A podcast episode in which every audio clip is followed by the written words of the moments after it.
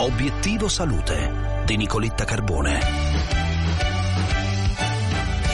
Terapia delle leucemie con cellule CAR-T, primi tre bambini trattati con successo grazie alla produzione automatizzata sviluppata nell'ambito del progetto CAR-T Italia e finanziato dal Parlamento italiano con un provvedimento specifico. A obiettivo salute il commento del professor Franco Locatelli, coordinatore del progetto, direttore del Dipartimento di Oncoematologia dell'ospedale pediatrico Bambino Gesù e presidente del Consiglio Superiore di Sanità. Professor Locatelli, grazie per essere con noi e buongiorno.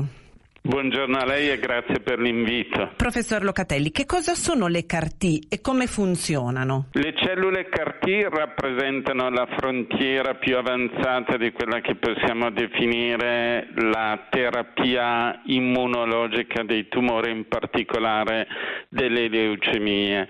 Il principio su cui si fondano le cellule CAR-T è quello di una raccolta di elementi del sistema immunitario di un paziente paziente, quelli che si chiamano i linfociti T, la loro modifica genetica in maniera tale che l'inserzione di una sequenza di DNA che codifica per una proteina chiamata recettore chimerico antigenico, fa sì che le cellule T linfocitarie vengano reindirizzate specificatamente su un bersaglio espresso dalle cellule tumorali, in particolare da quelle leucemiche. Professor Locatelli, quali sono le novità dell'approccio sviluppato? L'approccio che è stato sviluppato nell'ambito del progetto preclinico CART Italia che il Parlamento ha voluto supportare e finanziare, di fatto ha permesso di ottenere una produzione di cellule CART in un sistema automatizzato,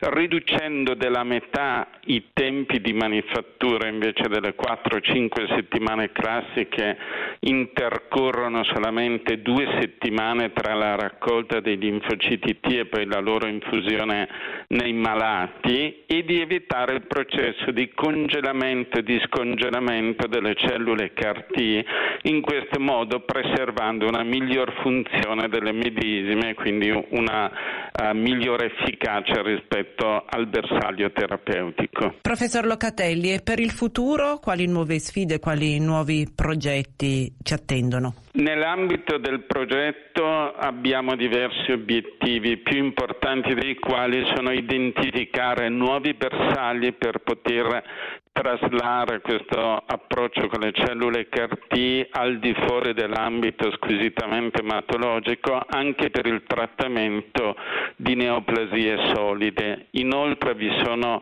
ulteriori sottoprogetti mirati a ottimizzare la funzione delle cellule CAR-T, la loro persistenza e dunque la loro efficacia terapeutica.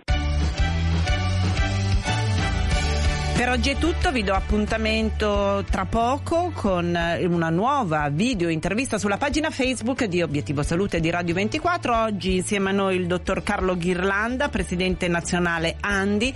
Parliamo di impianti dentali tra luci e ombre. Vi aspetto, non mancate. Una buona giornata da Nicoletta.